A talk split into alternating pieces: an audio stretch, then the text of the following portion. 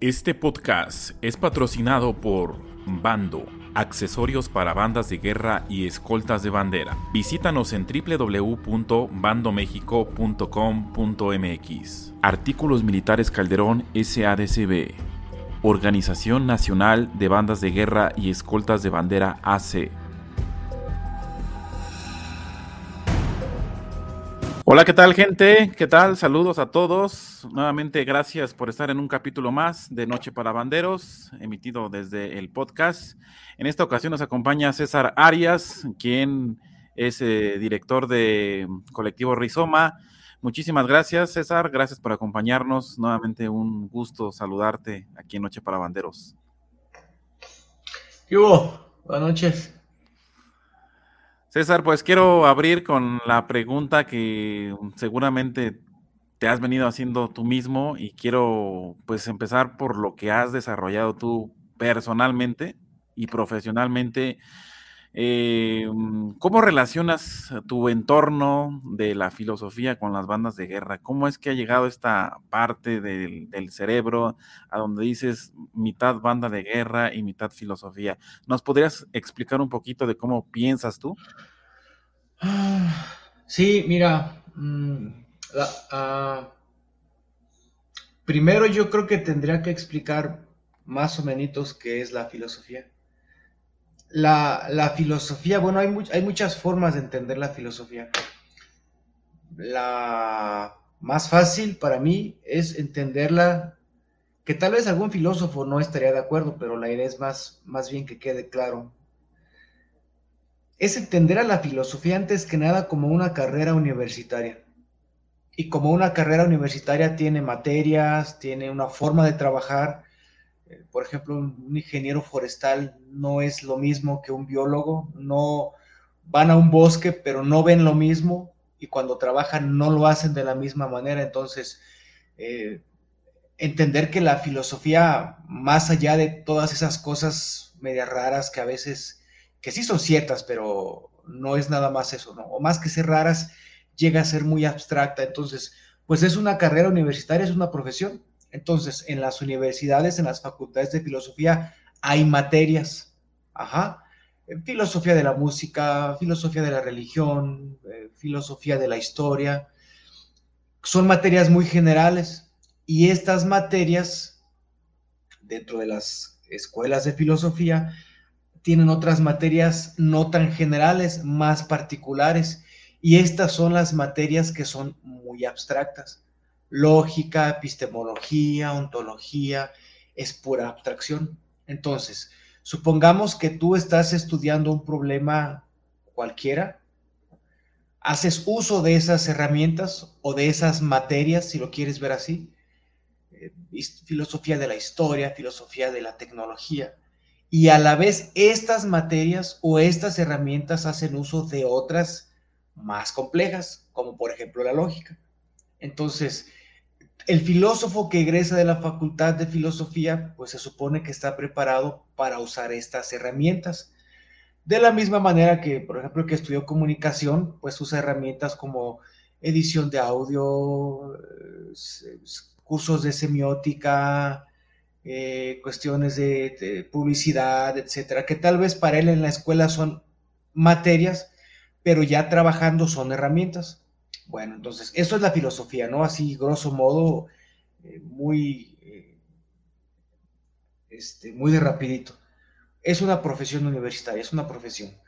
¿Cómo la aplico yo? Pues justamente usando estas herramientas, en particular, digamos, en, en, en Rizoma se están haciendo un poco filosofía de la historia. No estamos haciendo historia. Yo no creo que nadie en México esté haciendo historia de las bandas de guerra. Hacer filosofía de la historia es un poco cuestionar la manera en que se está haciendo esa historia. Eh, ya alguna vez he comentado algo respecto a algunas cuestiones aquí contigo. Eh, por ejemplo, ahí a veces eh, que se use la palabra, no sé, por ejemplo, que algún estudio histórico esté buscando encontrar la esencia de las bandas de guerra, el trabajo del filósofo sería cuestionar qué es eso de esencia, qué están entendiendo por esencia. Ese sería un ejemplo. Eh, la filosofía no responde casi a nada. La filosofía, su trabajo es preguntar. Obviamente en mi trabajo en Rizoma sí tenemos que resolver cosas. Eh, otra cosa, por ejemplo, es nos hemos enfocado mucho en la evaluación, en los sistemas de evaluación.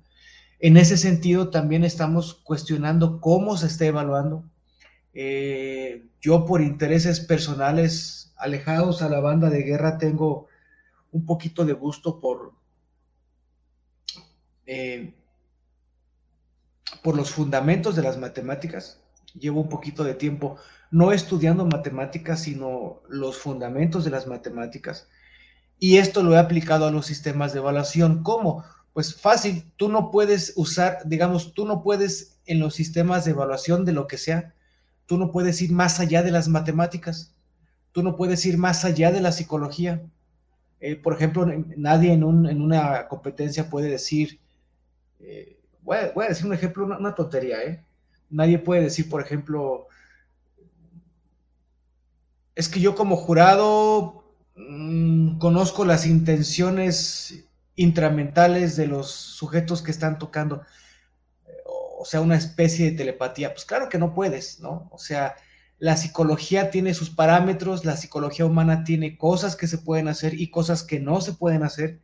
Si yo como jurado estoy viendo hacia la izquierda, obviamente me desenfoco de la derecha, pierdo atención hacia mi lado derecho. Eh, si yo me agacho, pues obviamente dejo de ver lo que tengo enfrente y estoy viendo el suelo. Entonces yo no puedo ir más allá de esos límites psicológicos que mi cuerpo tiene. Psicología entendida como aspectos de atención, percepción y eso. Bueno, entonces, en esta segunda parte de, la pregunta, pues estamos eh, aplicando el rizoma la filosofía de esa manera, criticando algunos fundamentos eh, de lo que se está haciendo en bandas de guerra.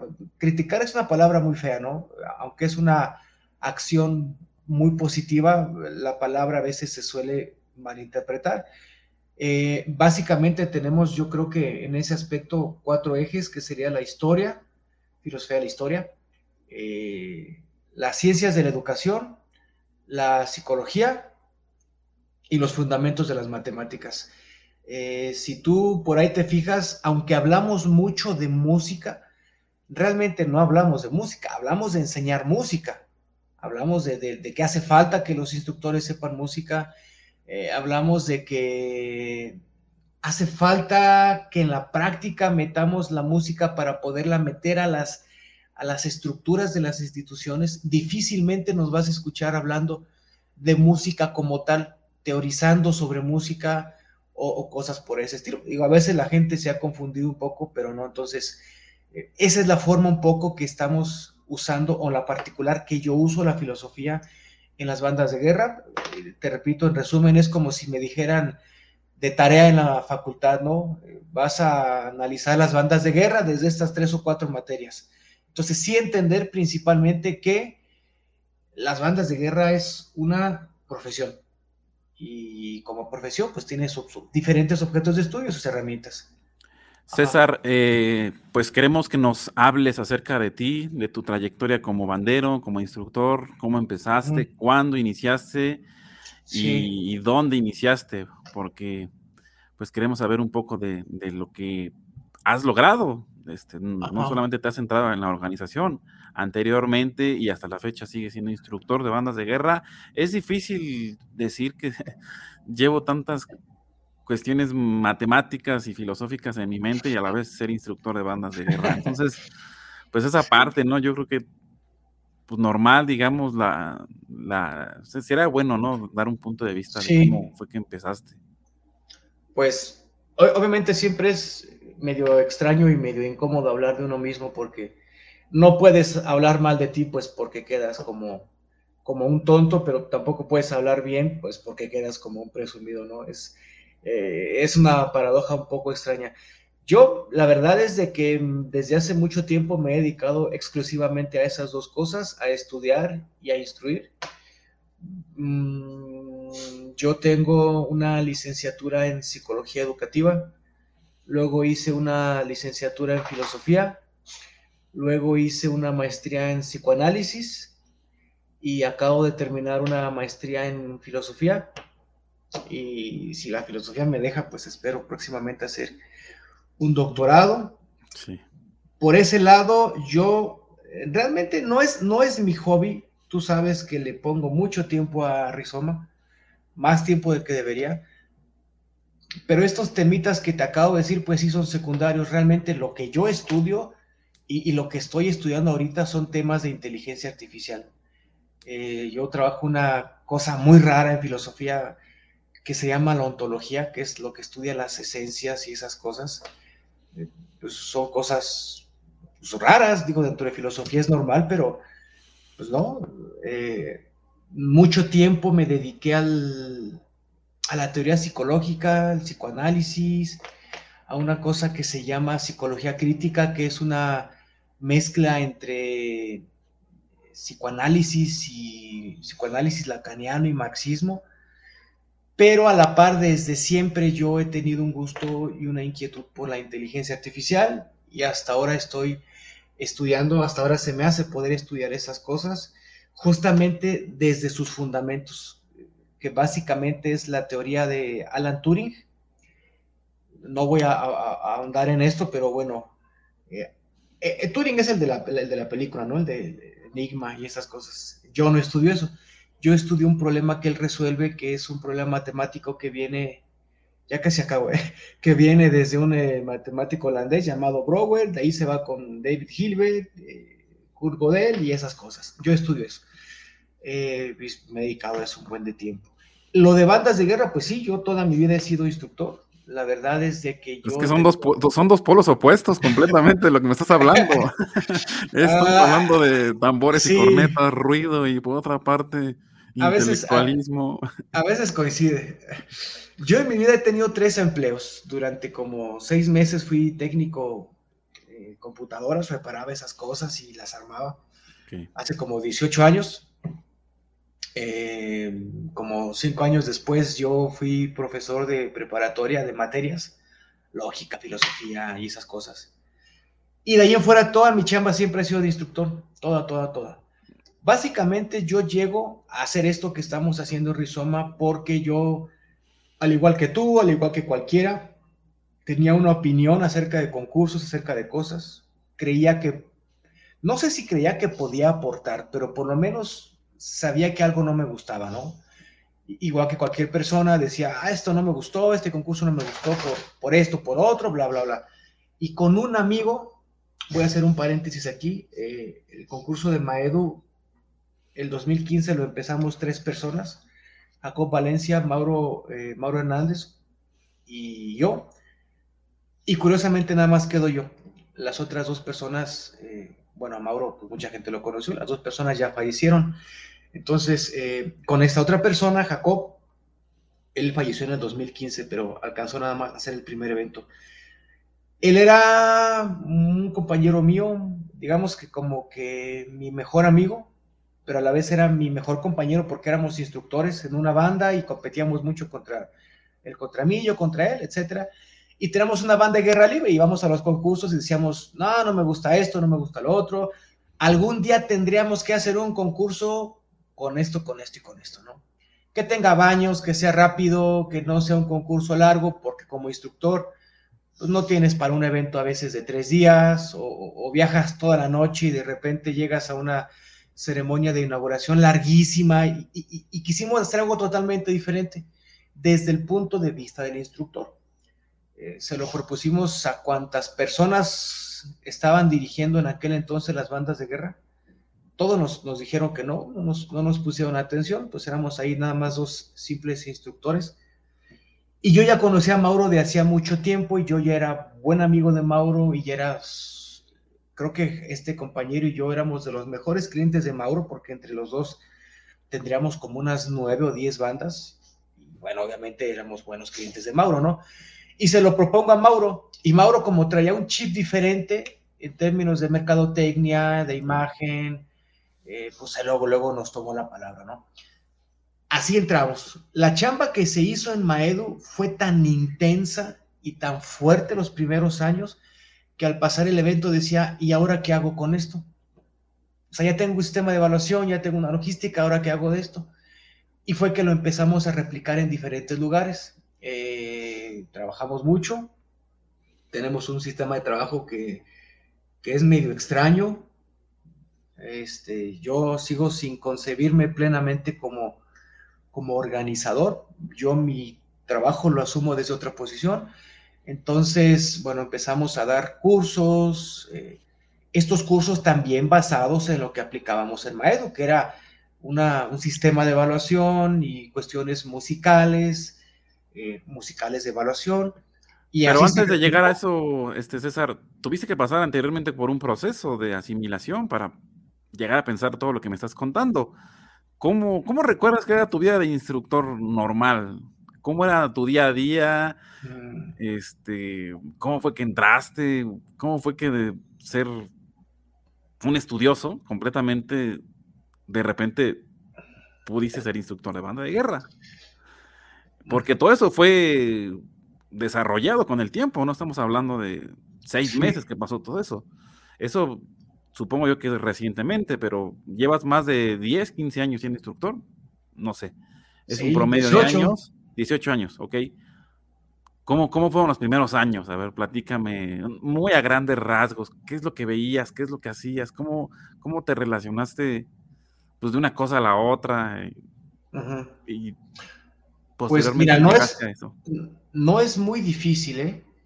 eh yo seguramente creo que pasó lo que nos pasó a varios. Exacto, que, o sea, tú estás en clase.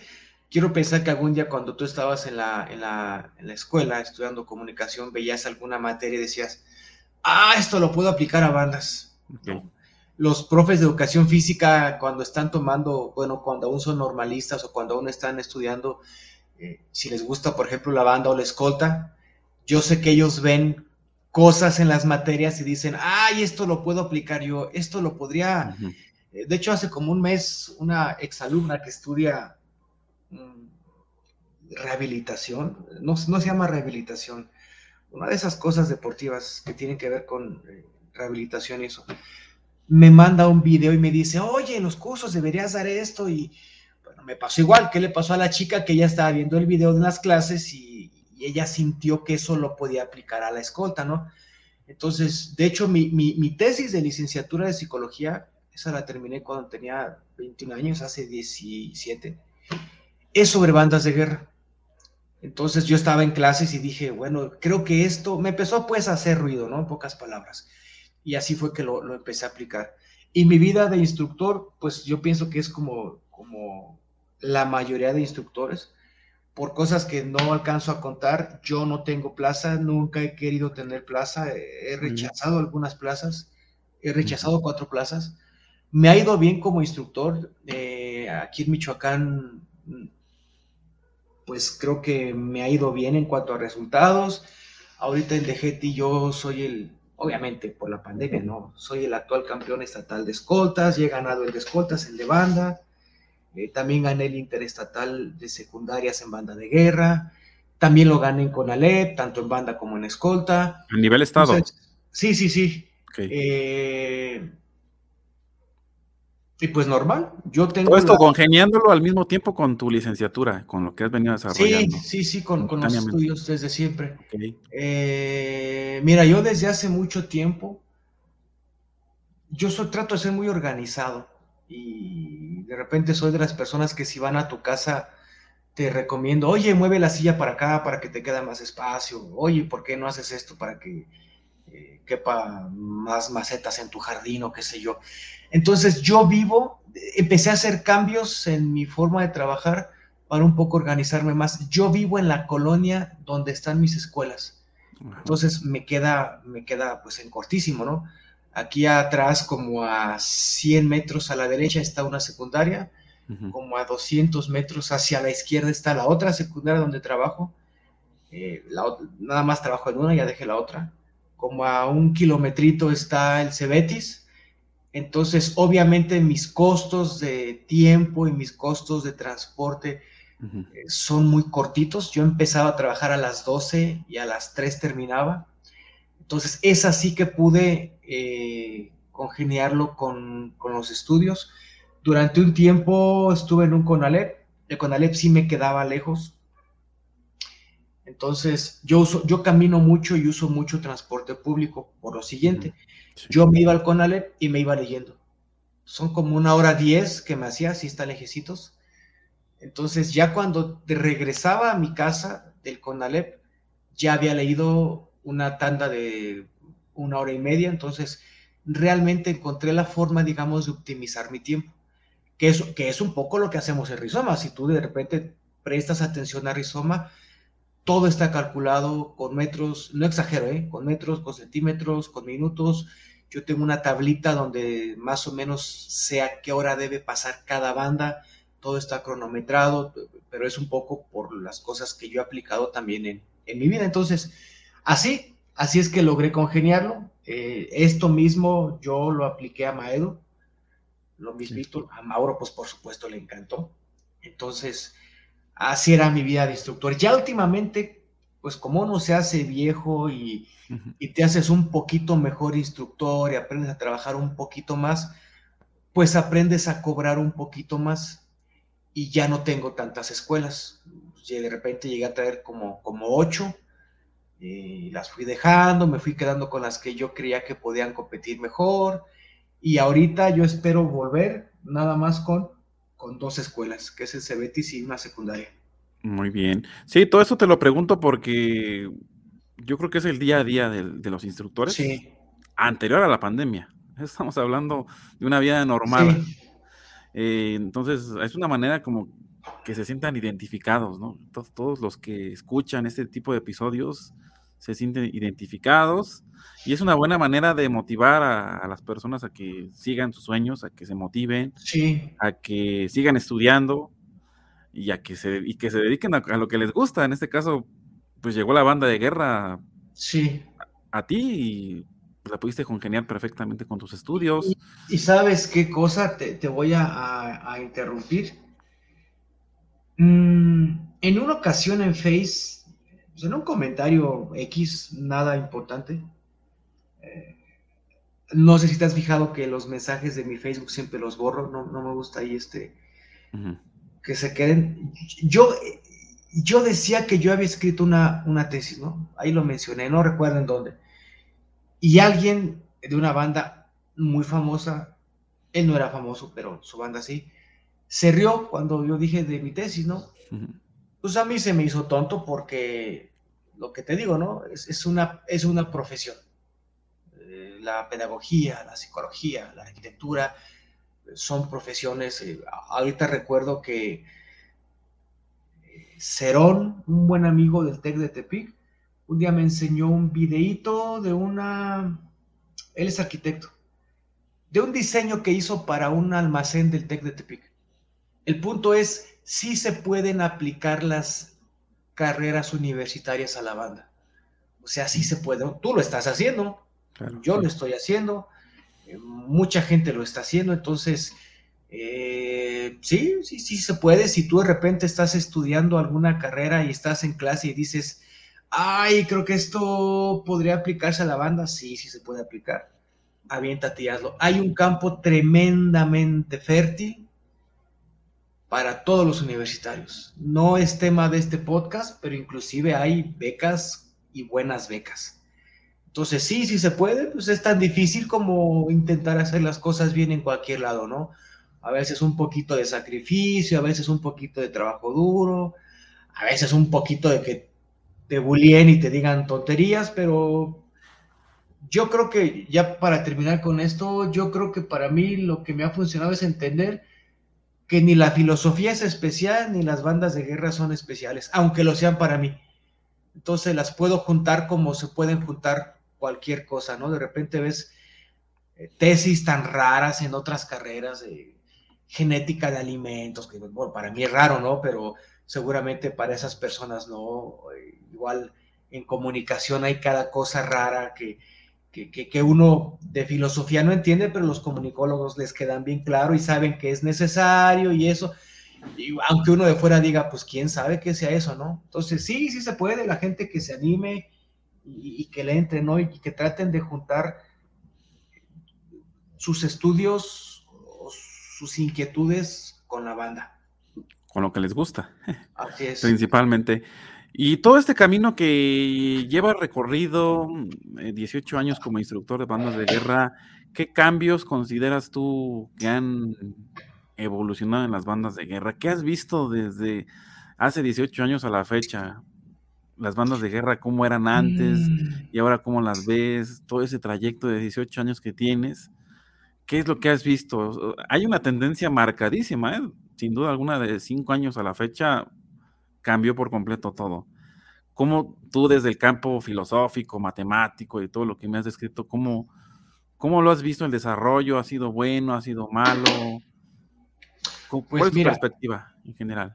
En primera, yo creo que ya hay categorías que antes no había. Es decir, antes no decías el estilo Sinaloa, el estilo Chihuahua. Antes todo era penta. Como el chiste ese de antes, de cuando llegué aquí todo era monte. Bueno, cuando llegué aquí todo era penta, ¿no? Eh, no habían esos estilos como los hay ahora. Qué bueno, qué bueno que los hay. Entonces, la primera es de que ya hay categorías, ¿no? Ya hay estilos que se asumen en categorías. El estilo de Sinaloa, que no es el mismo que el estilo de Chihuahua, que tampoco es el mismo del estilo de Ciudad de México, que tampoco es el estilo de, eh, por ejemplo, si tú checas en Morelia, hay dos universidades muy, muy importantes en bandas, el Montreal y la Michoacana, tienen un estilo muy adecuado a, donde compiten, que es en Femex BAM. Entonces, en primera esa, ¿no? Que hay categorías. La segunda, mm, que hay instituciones, organizaciones que antes no había. Antes estaba Sedena, que nos ha ignorado como siempre, y el Penta, empezaban los TECs y párale de contar. Y en estos 20 años han habido que si BMX, 3 de Diana, la OMG, la ENIB, IPUMU, el, el, el, grupo del profe Nayar que se llama Promotores Cívicos, el mismo TEC, continúan los pentas, entonces esto es bien complejo porque estas organizaciones están sistematizando. Es decir, por ejemplo, en, vamos a suponer la OBGE y la FEMEXBAM ni tienen las mismas reglas, ni tienen las mismas prácticas, ni usan el mismo lenguaje, ni hacen las mismas cosas, ni las hacen de la misma manera. Ajá, entonces son, son, aparentemente están haciendo lo mismo, pero están haciendo realmente cosas muy diferentes, ¿no? Ya alguien dirá que una es mejor que otra, o eso no, no, no nos compete hoy. Entonces, esa yo creo que es la segunda cosa, ¿no? Se han institucionalizado las bandas de guerra. Y repito, ¿esto qué quiere decir?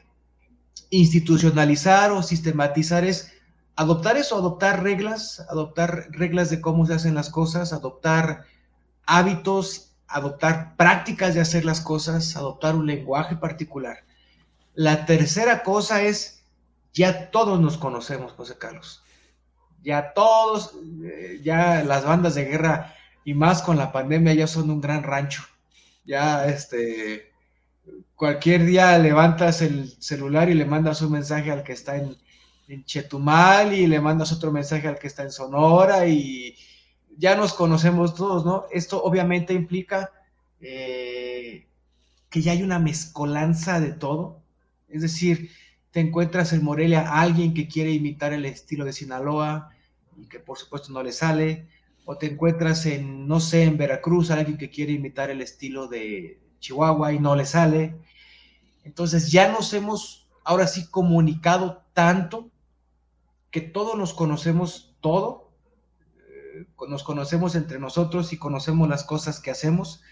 Eh, yo no creo que hayamos aprovechado tanto la tecnología si ha habido una digitalización del contenido, pero eso no es aprovecharse de la tecnología ni hacer uso de la tecnología, eso es nada más digitalizar el contenido, ¿no? Eh, y esas serían, digamos, no sé, tres cosas importantes que yo he visto que han sucedido estos, estos tres, eh, perdón, estos 20, 21 años, 22 años más o menos.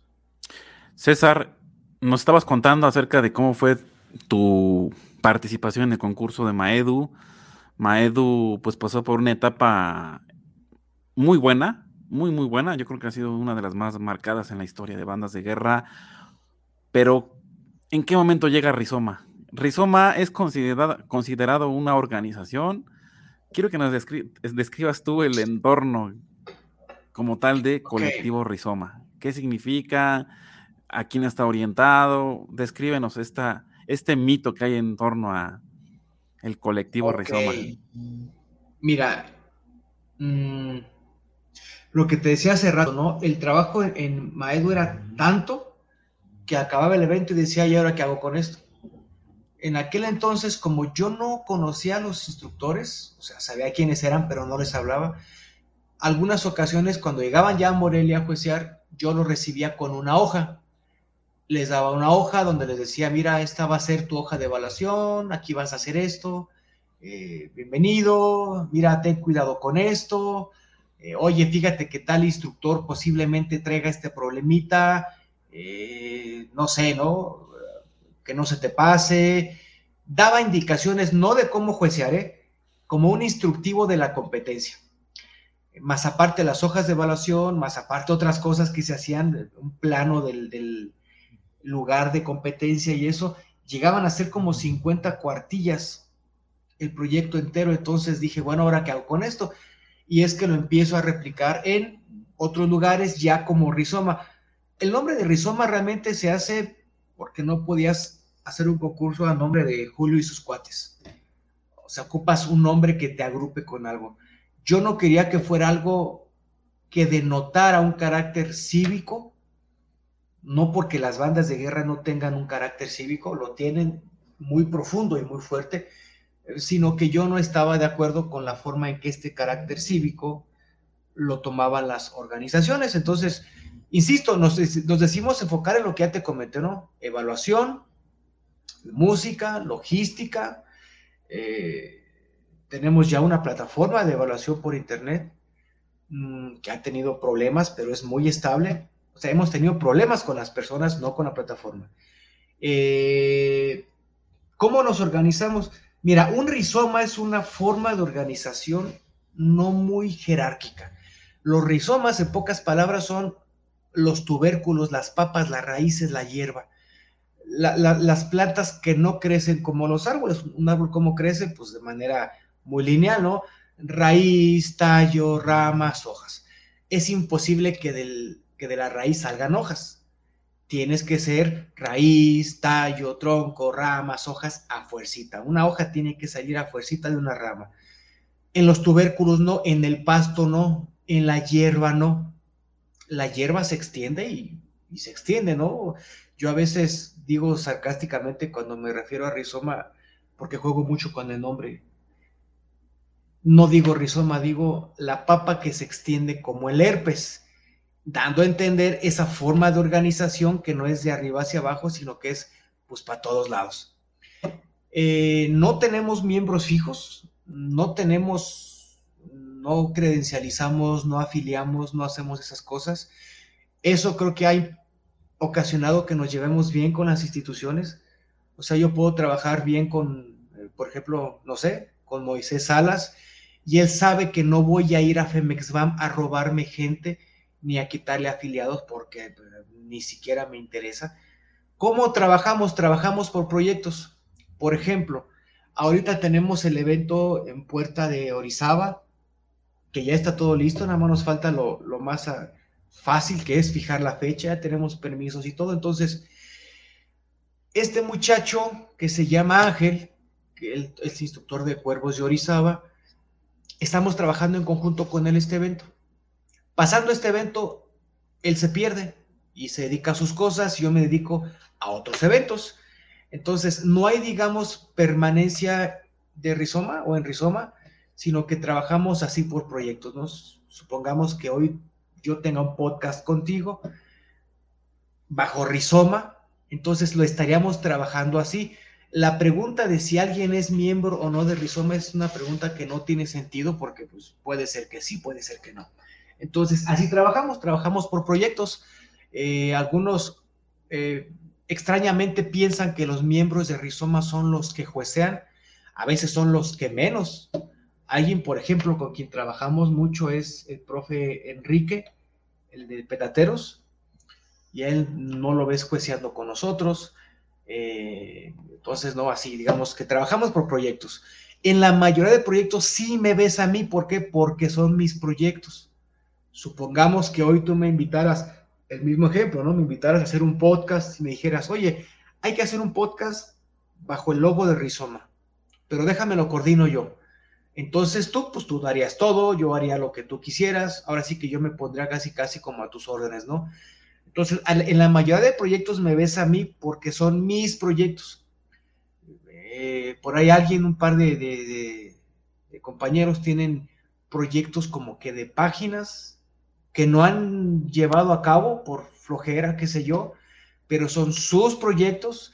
Entonces la idea es, si tú tienes un proyecto, pues, y te interesa que lo hagamos aquí, tráelo y te apoyamos en lo que podamos, ¿no? No todos, no siempre, es tu proyecto, porque si tú vas a querer que nosotros o que yo lo haga, pues mejor hago mi proyecto. Entonces, es por eso que muchos proyectos dentro de nosotros no han cuajado, porque cuando alguien lo hace, pues es el tuyo, ¿no? O sea, es tu proyecto, te apoyamos, pero es apoyo. Entonces, más o menos esa es la forma de organización que tenemos. César, siempre que hablamos de colectivo Rizoma y siempre que hablamos de César Arias, hablamos de cosas complejas y complicadas, como te lo decía en algún momento. Tu distintivo es siempre hablar de sistemas de evaluación, de logística. Entonces, quiero que nos des un panorama general de qué se tratan los sistemas de evaluación. De una forma digerible, esta pregunta la he hecho incansablemente, de una manera en la cual sí podamos entender de qué se trata los sistemas de evaluación. Matemáticas, filosofía, pero reducido en palabras muy concretas. Mira, yo creo que no es difícil, es mucho. Eh, es como hacer un mole. Digo, el mole tiene su chiste, ¿no? No me vaya a escuchar alguna cocinera y me vaya a dar un coscorrón. Pero la complejidad del mole es de que son muchísimos ingredientes. Entonces, si te pasas de uno, ya le diste en la torre, ¿no? Entonces, no voy a suponer que el mole no es difícil, ¿eh? Vamos, yo sé que es difícil, pero vamos a suponer que es, que lo complicado es que tiene muchos ingredientes. Entonces, eso es lo difícil, que tiene muchos ingredientes. Los sistemas de evaluación tienen tantísimos capas, fases, que uno solo te puede reventar. Entonces, lo que hemos intentado hacer es hacer justamente un sistema de evaluación, no unas hojas de evaluación, un sistema de evaluación. Eh, cuando digo sistema, ¿qué quiere decir? Que todo está conectado. El sistema no funciona igual si lo haces en un lugar abierto que en un lugar cerrado.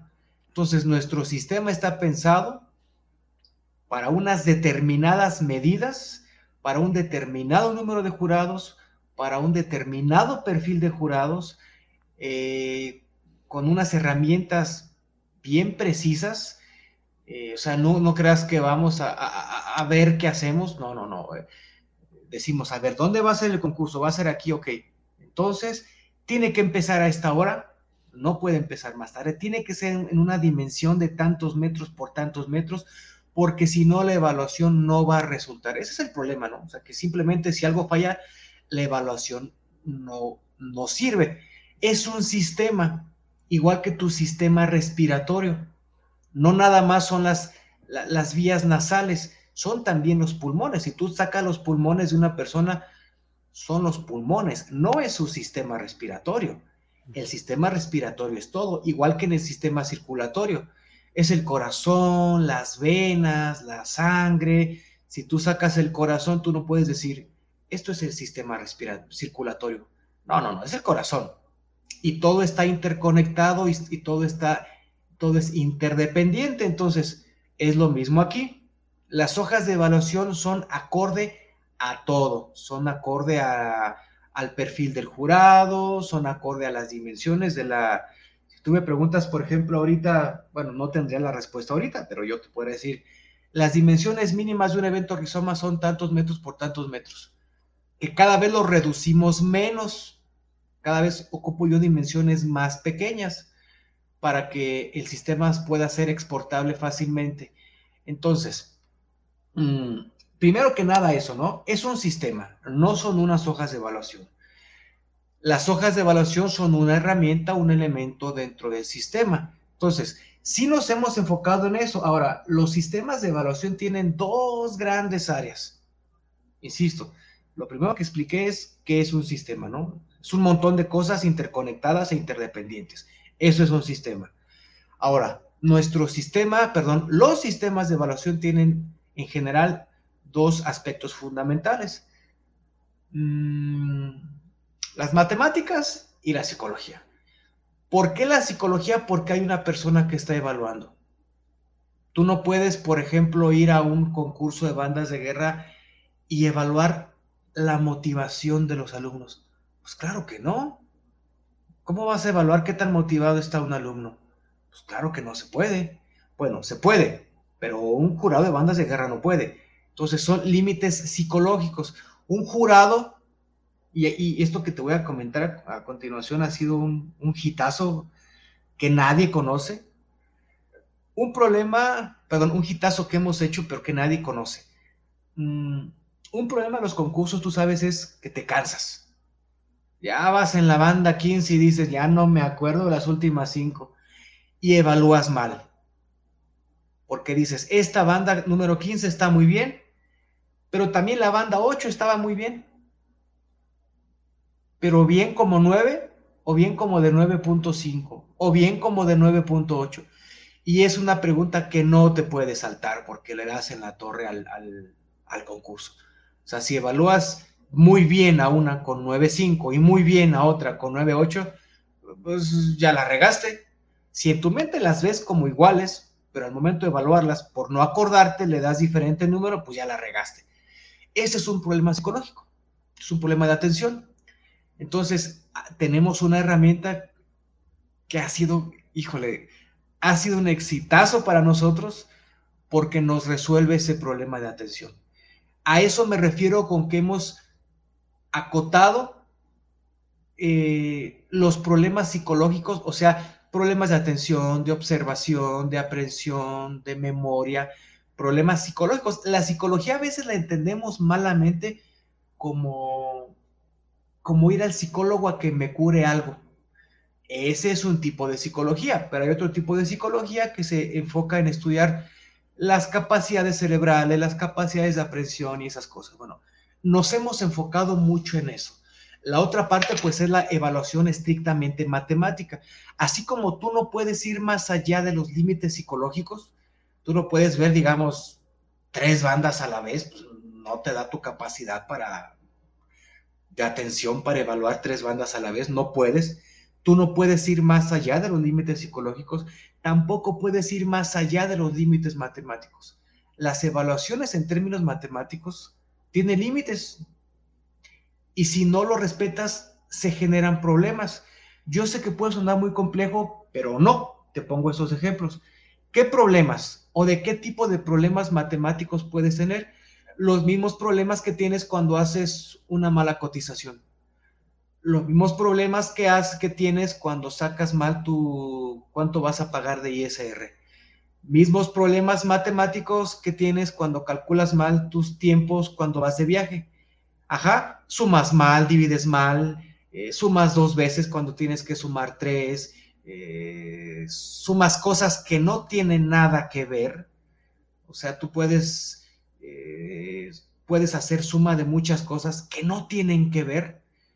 Por ejemplo, eh, que no sé, que tú vayas a sacar el índice de cuántos impuestos vas a pagar y tomes en cuenta tu peso. Pues no, eso no va. Ajá. Es el mismo tipo de problemas. El mismito tipo de problemas, te repito, que tienen los contadores, que tienen los ingenieros, problemas de medición. Nada más que los ingenieros saben que ellos no pueden ir más allá de los límites de las matemáticas y lo respetan. Ajá. Hay, por ejemplo, eh, fíjate esta, este ejemplo que te voy a decir, hay que tomarlo con mucho cuidado porque por supuesto que son dos cosas diferentes. No quiere decir que lo tomemos como una regla estricta, sino que nos sirva un poquito para más o menos darnos cuenta de qué cosas por ahí están pasando, ¿no? Eh, generalmente usamos mucho el manual para decir qué cosas se deben hacer y qué cosas no se deben hacer. Ajá. Pero también usamos el manual para evaluar que esas cosas estén bien o mal hechas. Repito, usamos la misma cosa, o sea, el manual, para decir qué cosas se deben hacer y cómo. Y también lo usamos para evaluar si esas cosas se hicieron bien. Eso es un problema que en matemáticas se llama de autorreferencia. ¿Qué, ¿Qué, es la autorreferencia? Cuando tú dices, por ejemplo, esta frase es falsa. Ah, caray, si esta frase es falsa, entonces es verdadera, pero, ajá, ¿sí me explico? Ah, es, lo mismo, ¿eh? si yo te digo esto, ¿sabes qué, José Carlos? Esta frase que estoy diciendo es falsa. A ver, pero si es falsa, es, verdadera y, y Eso lo trabaja un matemático que se llamó Kurt Gödel, donde él básicamente dice que cuando en un sistema muy particular, no en cualquier sistema, cuando en un sistema muy particular de la aritmética, tú de ese sistema extraes lo que vas a hacer y su comprobación, se genera un problema de autorreferencia, es decir, tú no puedes probar que es verdadero. Ajá.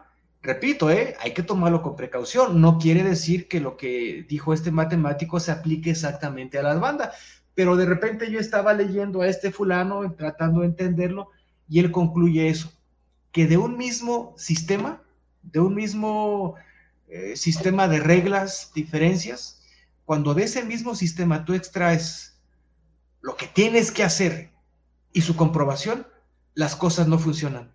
Entonces yo leo esto y digo, ay, esto es lo que estamos haciendo. Del manual estamos extrayendo lo que tenemos que hacer y su comprobación. Puede ser, dije, puede ser que esto de las matemáticas me ayude un poquito a entender este problema que pasa, ¿no? Eso es, en pocas palabras, eh, lo que estamos diciendo. Te voy a poner un ejemplo ya para, para concluir. Mm, Hace poquito hubo el concurso del debate. A mí la gente me preguntaba, oye, ¿tú crees? Pues en chisme, ¿no? Mensajitos de WhatsApp, nada, nada importante. Sí. Oye, el concurso, ¿cómo lo viste bien? Pues fui, pues fue legal. Yo conozco a las gentes que, algunos que organizaron y sé que son derechísimos, no nada más porque los conozco, sino porque conozco los eventos que hacen. Eh, sé que serían incapaces de ayudar a alguien o de perjudicar a alguien. ¿Qué pasó? Te voy a decir lo que creo que pasó. Lo que tenemos que hacer los instructores es preguntarle a los organizadores, oye, ¿cómo me vas a evaluar? Porque no es igual un concurso que otro. Mira lo que pasó en el debate. Espero no equivocarme. No creo que se me olvide, pero puedo ser un poco... ¿Esa pregunta se debe lanzar antes de asistir? Sí, claro. Ok. Claro. Partimos de ahí, partimos de ahí. Claro, claro. Tú, tú cuando le dices a alguien eh, o que te invitan a algún lugar, a algún evento, que ahora que fuiste al debate, yo sé que en algún momento dijiste, bueno, de aquí al aeropuerto me hago tanto tiempo, porque no es igual que irte en camión, por supuesto que no. Mm, y del aeropuerto de Culiacán a Mochis, ¿cuánto me hago? Bueno, sacas, sacas tus cálculos. Fíjate lo que pasó con el debate eh, ya más o menos sabía por dónde iba el asunto, porque ese problema me pasó hace muchísimo tiempo y lo resolvimos hace muchísimo tiempo. El compilado tenía tres secciones, revista, marcha libre en caja y marcha libre en corneta. Eh, a lo mejor me equivoco en los números, ¿eh? pero, pero creo que sí me acuerdo bien. En revista valía 99 puntos y la parte de corneta valía 90 puntos. Y la parte de caja valía otros 90 puntos.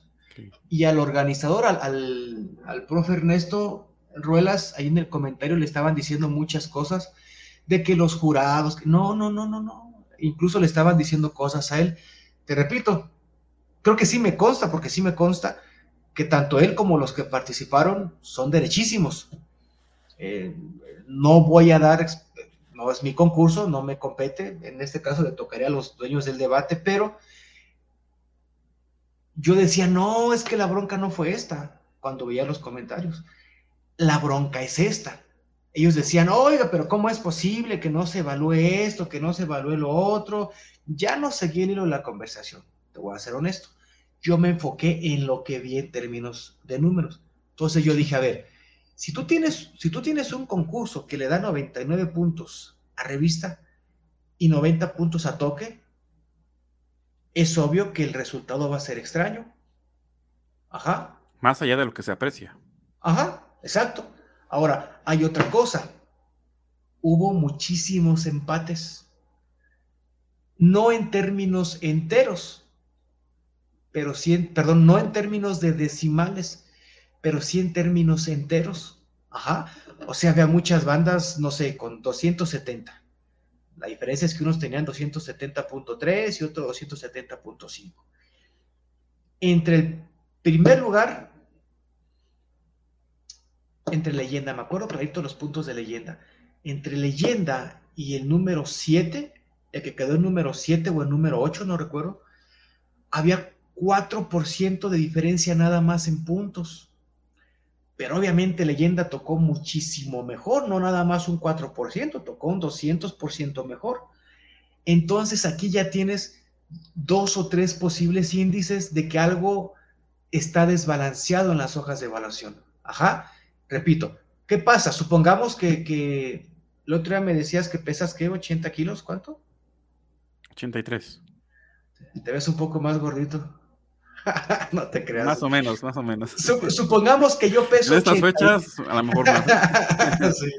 Supongamos que yo peso 85. Ajá. Y tú y yo nos pesamos. Si nos pesamos en una báscula normal, la báscula va a decir: Julio pesa 85.3 eh, y José Carlos 83.200, ¿no? Bueno, pero ¿qué pasa si es una báscula que nada más va de 10 en 10? que va a 70, 80, o sea que no da por kilo. Tanto a ti como a mí nos pondría en 80. Y yo tendría que subir hasta 90 para que me pusiera diferente. Ajá, la báscula no hace diferencia entre nosotros, no evalúa, no mide diferente. Evaluar es medir. Ajá, la, la báscula nos estaría evaluando a ti, a mí igual. Bueno, eso pasó en este concurso. El problema de la gente es de que los instructores, a todos nos gusta tirar mucho hate y se fueron contra organizadores, se fueron contra este contra los jurados, pero son los que menos culpa tienen. Insisto, ¿qué tendrían que haber hecho? Oye, déjame ver las hojas de evaluación. Yo no sé si se las dieron antes o no, no me compete, no me interesa. Hay concursos que dicen, no, no te las doy. Y mientras sea parejo está bien. Lo incorrecto sería que se las dieran antes a unos y a otros no. Entonces, te repito, tienes un concurso, este concurso donde le das 99 puntos a revista y 90 puntos a, a, corneta. Tienes un concurso donde hay muchos empates. Tienes un concurso donde entre el primero y el séptimo o el octavo lugar hay nada más 4% de puntos de diferencia ese es el error. Entonces, ese es lo que nosotros estamos haciendo. Es el tipo de trabajo que hacemos. Nos enfocamos mucho en los números, en que los números no fallen. Hay un montón de teorías matemáticas ahí adentro, eh, como esta que te comentaba del, del Kurt Godel se llama. No es que las apliques porque no hay una no hay una tesis atrás de nosotros, o sea, no hay un texto de 200 páginas donde con teorías matemáticas exprese, no, son intuiciones simplemente, no es un poco como decir, voy a evitar que me pase esto. Por ejemplo, voy a, evitar esto del manual, voy a evitar sacar del manual estas dos cosas y voy a poner un criterio externo de evaluación. Voy a poner un monigote que con toda su subjetividad y que con toda su perspectiva única y personal diga, me gustó o no me gustó. En las hojas de evaluación de nosotros hay un aspecto que es así, ¿no? Es apreciación del juez. Y obviamente él da su maldita interpretación totalmente individual, eh, totalmente subjetiva, pero es para romper con esa dureza matemática, porque si nos enfocamos nada más en los números, pues seríamos como máquinas. y somos música. Entonces, eh, no las voy a explicar aquí, pero hay cuatro aspectos totalmente subjetivos que tienen su importancia en las, este, eh, en las hojas de evaluación. Entonces, así grosso modo, esos son los dos aspectos de la, de la evaluación que hemos abordado, las cuestiones psicológicas, que ya mencioné, y las cuestiones, eh, cuestiones de evaluación, ¿no? Cuestiones matemáticas, números, estadísticas, cositas raras que, que me encantan hacer.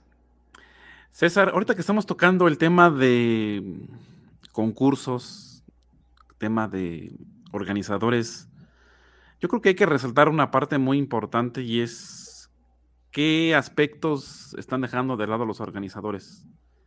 ¿Qué hicieron bien y qué hicieron mal esos organizadores de grandes nacionales o medianos o hasta pequeños? Porque realmente empezar desde abajo tiene su, gran mérito.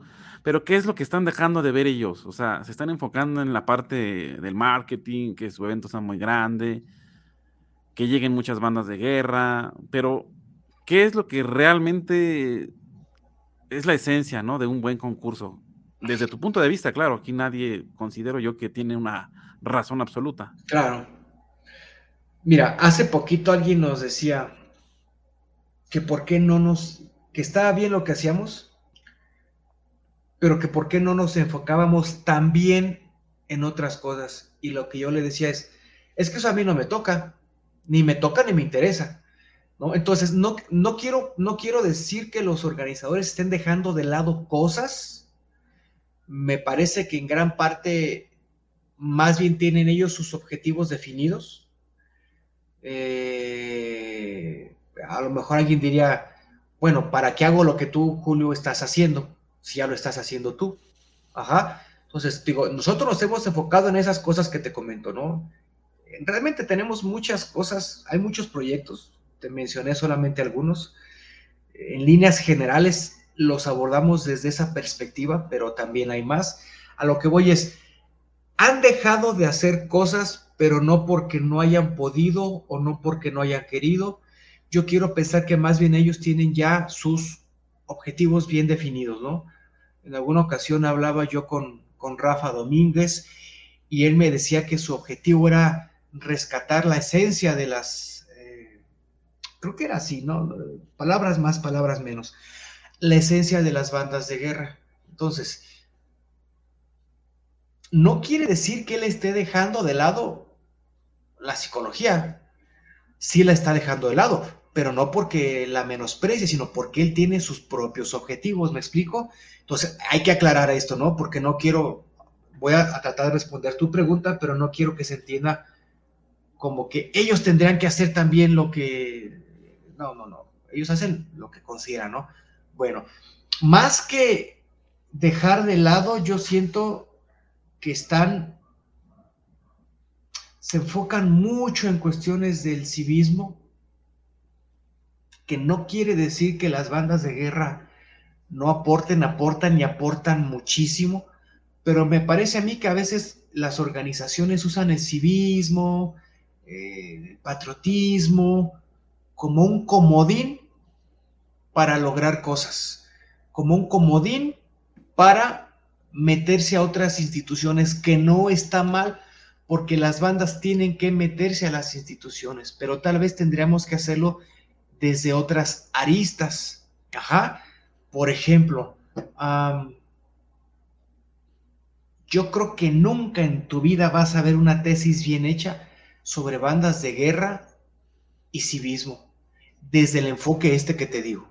Ajá. Sí la puedes hacer sobre deporte, por ejemplo. Sí la puedes hacer sobre música, tal vez.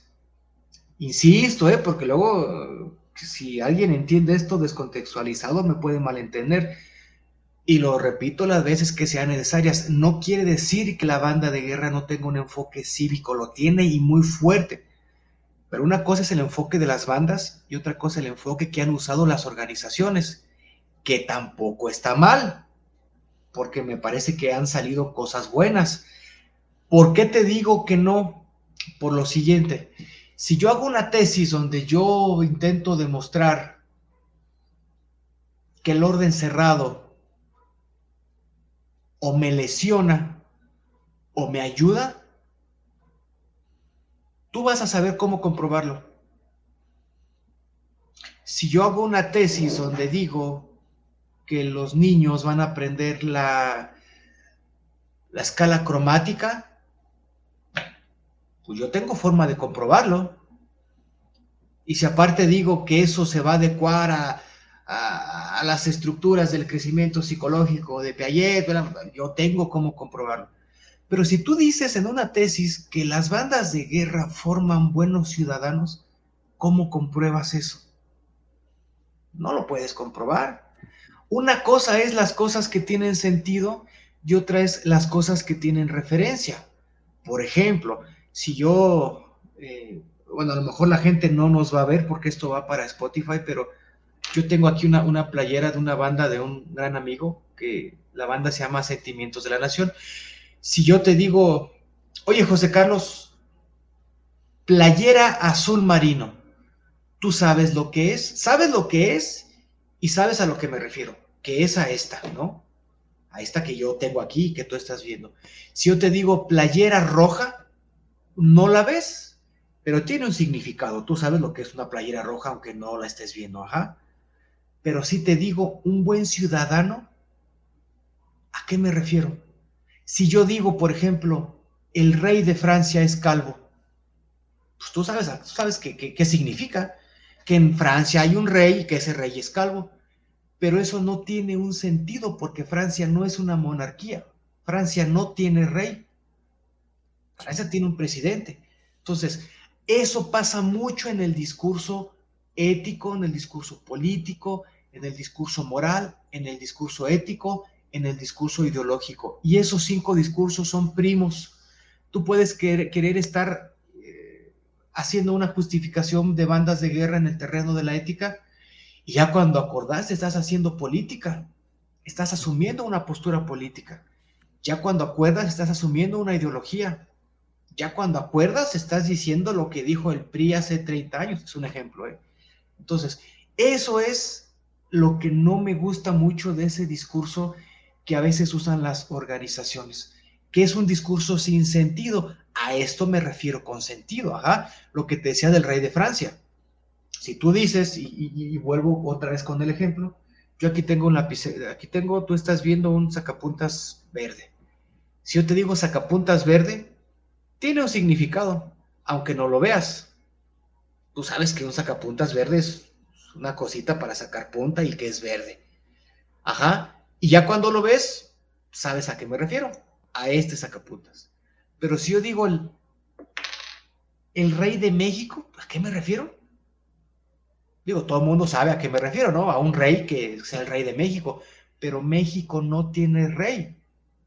Entonces son palabras vacías que no tienen un contenido. Bueno, eso pasa mucho en el discurso eh, y eso es a grandes rasgos no lo que han dejado las organizaciones, sino algo de lo que creo que en cierta medida han abusado, ¿no? Repito, porque estas cinco categorías son, primas, son parientes, la ética, la política, la ideología, el civismo, eh, la moral. Eso. César, el inicio de la pandemia marca un antes y un después. Evidentemente, pues algún día posiblemente regresen las bandas de guerra como las conocimos ¿Qué es lo que ves ahorita a futuro con todo lo que me estás mencionando? ¿Qué futuro les espera a los instructores, a los alumnos? se perdieron ya muchas generaciones de alumnos. ¿Y qué futuros hay en bandas de guerra libre? ¿Cómo visualizas el panorama desde ese lado tan filosófico que tú tienes como sentido de ver las cosas? En los próximos cinco años, Rizoma, ¿qué va a seguir haciendo? ¿Qué va a seguir aportando? como una parte de la conclusión de este, de este episodio. Cuando dicen eso del sentido filosófico, ya no sé si es bueno o malo. Eh, Otro punto de, vista. De, la, pandemia nadie sabe. Y creo que si algo hemos aprendido es de que nadie sabe y nunca nadie supo. Yo no recuerdo un presidente, que, uno solo, eh, que haya sabido qué hacer. Nos íbamos a ir 15 días, ya llevamos dos años, nadie sabe que una variante, que la nueva, no sé. Yo sí creo que eventualmente tenemos que volver. Yo sí creo que si hubiéramos adoptado la música desde antes, hoy podríamos estar trabajando. Eh, es decir, el hecho de adoptar la música, nuestro método de enseñanza, eh, nos facilitaría mucho las cosas porque sería más fácil decirle a alguien, apréndanse del compás 7 al 10 para mañana. Punto. Entonces, el no hacerlo, no puedes establecer límites entre, entre lo que hacemos. O sea, apréndase la marcha para mañana. ¿Cuál marcha? ¿De dónde a dónde? O sea, otra vez tararearla, escucharla con los audífonos. No funciona. No funciona. No funciona. En cambio, haber introducido la música nos habría ayudado mucho, ¿no? Mm, yo quiero pensar que lo que nos espera es una actividad ayudada por la tecnología, pero tampoco lo creo. Es decir, porque tampoco hemos, hemos regresado. Mm, ¿No es viable alternar ambas cosas? No, pues claro, pero no lo estamos haciendo. Ni una ni otra. No, simplemente, digo, me puedo equivocar, ¿no? Pero ¿en cuántos de los congresos has visto cosas de uso de tecnología para bandas de guerra. No, ninguno. Creo, me, no sé si me equivoqué, me parece que Mario Palacios, buen amigo, por cierto, dio unos cursos al respecto. Estoy casi seguro que hizo algo así porque aparte de su perfil, pero no lo hay. O sea, de hecho, si tú viste el congreso de, el programa del evento que tuvimos en Cancún, no estaba. En el de Mazatlán tampoco estaba. En el que va a tener el profe eh, Chava en Querétaro tampoco viene. Estoy seguro que en el de ustedes tampoco viene, aunque pues, es el próximo, ojalá que ya venga. Entonces, pues se puede, claro que se puede. Si hasta hay cocineras teniendo sus canales de YouTube, que no podamos. Entonces, yo no sé si eso sea lo que viene. Yo creo que es lo que nos haría falta. Yo quiero pensar que una vez que aprendamos a usar las tecnologías, a usar música, podemos eh, enseñar mejor a nuestros alumnos. Mm, ¿Qué viene para Rizoma? Bueno, esa es una pregunta que sí te puedo contestar. Mm, en, ciertos, en cierto aspecto, Rizoma es una agencia de viajes. Eh, hacemos eventos en muchos lados. Están muy centralizados porque todos los hago yo o sea, no es como que le preste el nombre a alguien y ese alguien eh, haga un concurso y le ponga el logo de Rizoma. No, yo estoy en todos. Me toca cotizar muchos hoteles, me toca cotizar muchos descuentos, muchas cosas como esas. Yo en ese sentido sí me asumo como, no, no voy a decir agente de viajes, porque no sé ni siquiera la formación que tenga un agente de viajes. Alguien que se dedica a la, que tenga una agencia de viajes va a decir que soy un tonto, pues, seguramente sí estoy aprendiendo. A, lo que voy es, esa parte la tenemos que fortalecer más. Ajá, eh, buscar mejores hoteles, buscar mejores destinos, eh, facilitarle las cosas en términos turísticos a, la, a los competidores, buscar patrocinios por ese lado, vamos por eso. Eh, estamos muy comprometidos con la tecnología, mucho. Tenemos una página que ahorita está caída, creo que ya lo notaste, pero esa página, dentro de esa página hay una plataforma de evaluación y dentro de esa página hay una plataforma de venta. La verdad es de que yo sí anhelo. El problema es de que Rizoma es un proyecto a largo plazo. Entonces muchas cosas no me cuesta hacer planes a 5 a 10 años. Ajá. Yo sí espero morirme aquí ojalá tarde mucho. Ah, sí me gustaría en algún momento tener la página más importante de música militar en el mundo. en años, ¿eh? en años, o sea, si te hablo de 5 o 10 años, sí, sí está dentro de los planes próximos, por ejemplo, digitalizar en audio toda la cantidad de toques militares en el mundo que te puedas imaginar. Eh, tengo buen, buen, Mm, tengo buena comunicación, entre comillas, con ciertas personas de otros países. Digo entre comillas, pues son europeos, son gringos, ¿no? Nos ven un poquito hacia abajo a los mexicanos. pero comunicación hay. Hay un, tipo, eh, Buddy Koch, y otro tipo que se llama Yari Villanueva. El primero acaba de editar, por ejemplo, un, eh, aquí lo tengo, un libro con 1500 toques de todo el mundo. Algún día esos 1500 toques estarán en algún canal de YouTube de nosotros. Eh, yo tengo, no sé, creo que son como 25 manuales entre mexicanos y españoles. Algún día espero tenerlos todos digitalizados. Mm, hay muchos libros. Hoy, bueno, la gente no lo ve, pero estos días estoy comenzando a, a leer este, que es un libro sobre los instrumentos de batalla ingleses, o sea, corneta y, corneta y caja, en el siglo XVII. Entonces, esa información subirla a la página. Sí espero algún día tener la página más completa en el mundo, con unos eh, amigos de un grupo de Face estamos haciendo, me invitaron a participar en un censo de bandas de guerra. Los gringos no tienen bandas de guerra, les, llamamos marching bands, ellos le llaman drum corps. Es una cosa totalmente diferente, totalmente enfocada a la música y a la, cuestión visual. Eh, ellos en ese registro tienen aproximadamente 12 mil bandas nada más en Estados Unidos. Ahí me toca hacer la parte eh, de México.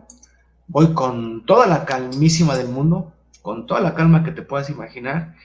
Eh, estos tipos son del DCI.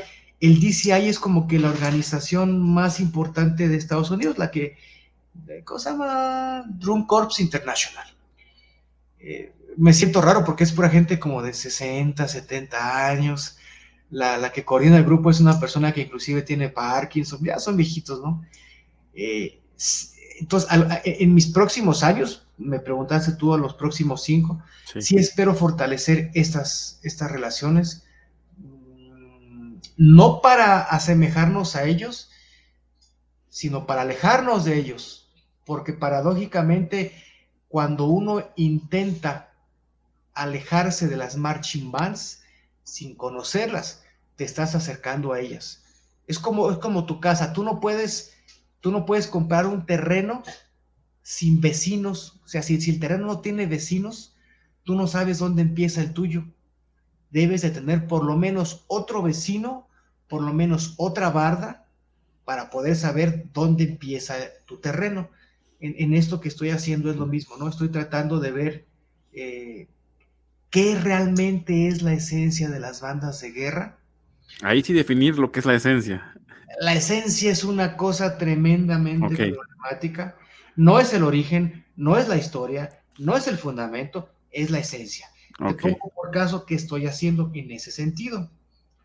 Estoy haciendo una investigación muy calmada, pero todos los días le dedico 40, 50 minutos todos los días a ver qué hay en la España del siglo XVIII. Resulta, entre otras cosas, que, por ejemplo, nosotros vemos mucho la estructura militar. Queremos pensar que la banda de guerra emana de la estructura militar y eso es cierto. Pero da la casualidad de que la estructura militar de aquellos años es hija y depende de la estructura religiosa.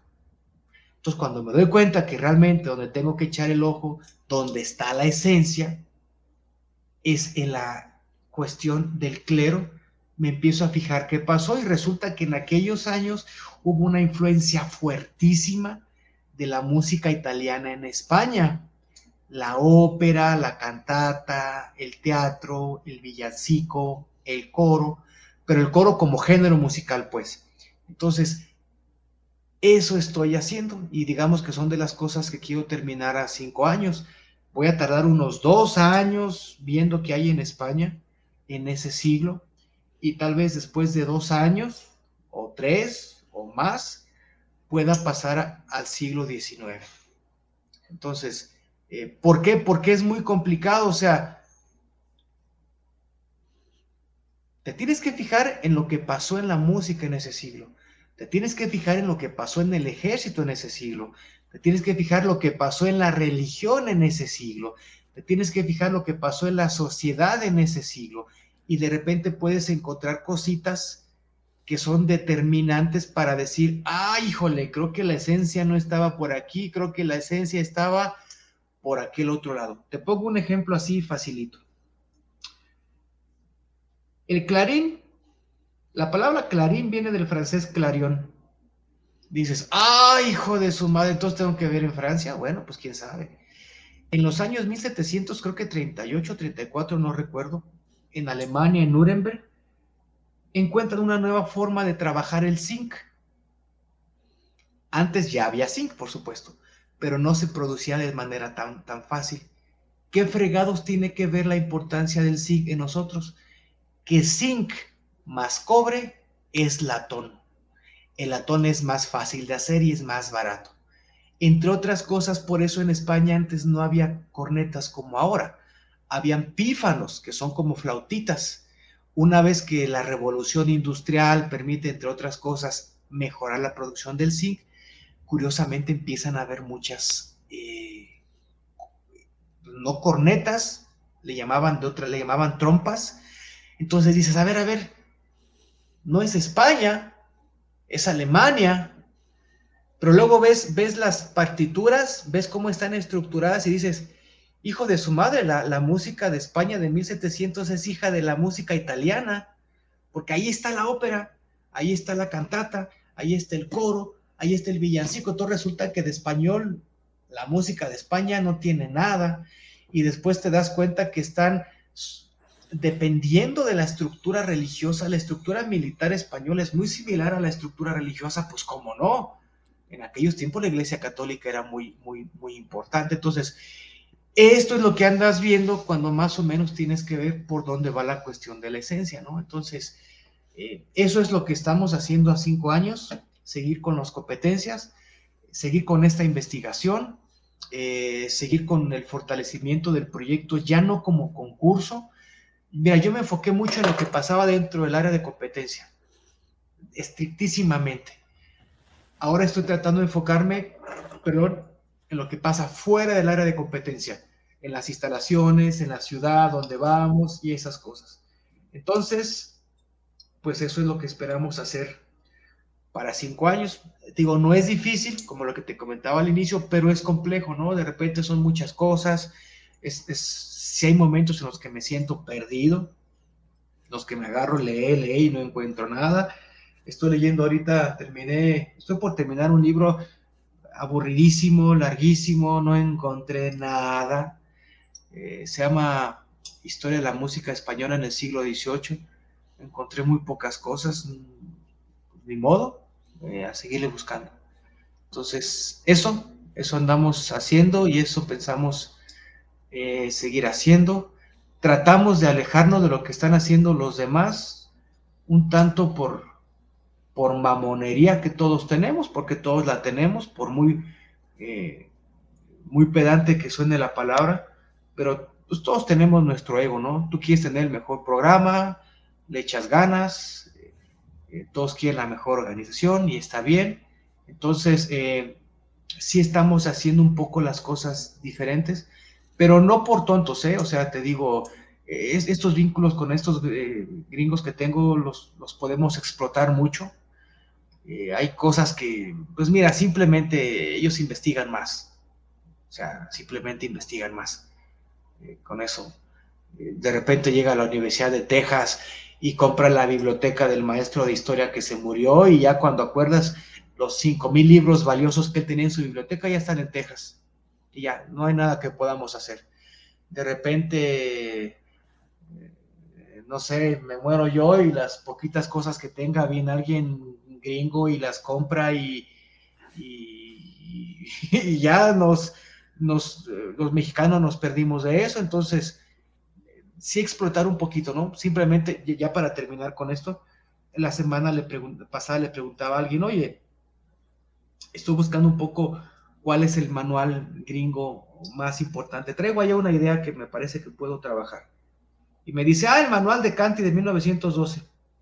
Así de rápido cosas que de otra manera me habría, me habría costado mucho trabajo, ¿no? Con estos también les pregunto un día, oigan, pues échenme la mano, ¿no? Díganme más o menos cómo evalúan ustedes sus competencias y criterios. Sí, un señor gringo a, toda, a todo dar, hicimos videollamada y me explicó y me pasó información y, ese tipo de cosas. Entonces, un tanto por pedantería y por hacerle al hipster y por hacer cosas diferentes, pero también para no chocar con las demás organizaciones. Eh, alguien por ahí dijo que nosotros les copiábamos, que no sé qué. Ah, jamás les estamos copiando. En todo caso, cuando agarramos algo de alguien, lo citamos porque tenemos la buena costumbre de poner citas y referencias de donde tomamos las cosas, pero para nada estamos haciendo, haciendo esas cositas. A esa respuesta sí estuvo larga. César, pues es un, es un gusto siempre compartir micrófonos contigo, pues escuchar esas referencias, esas vivencias y ese, esa forma de ver la banda de guerra pues en otro mundo, completamente separado al que podríamos estar acostumbrados. No sé, ¿quieres agregar algo más antes de cerrar la, el, episodio? Eh, fíjate que tenía, sí, tenía uno de los mejores profes que he tenido, Carlos Bustamante Penilla. Él, nos decía en las clases de filosofía, de esto no vayan a hablar con nadie, porque ni los van a entender y se van a reír de ustedes. Esto, decía él, esto no se cuenta a la novia, esto no se cuenta en la mesa de la comida, esto no se cuenta con los amigos, porque si lo hacen los van a empezar a, a tachar de, raros, de...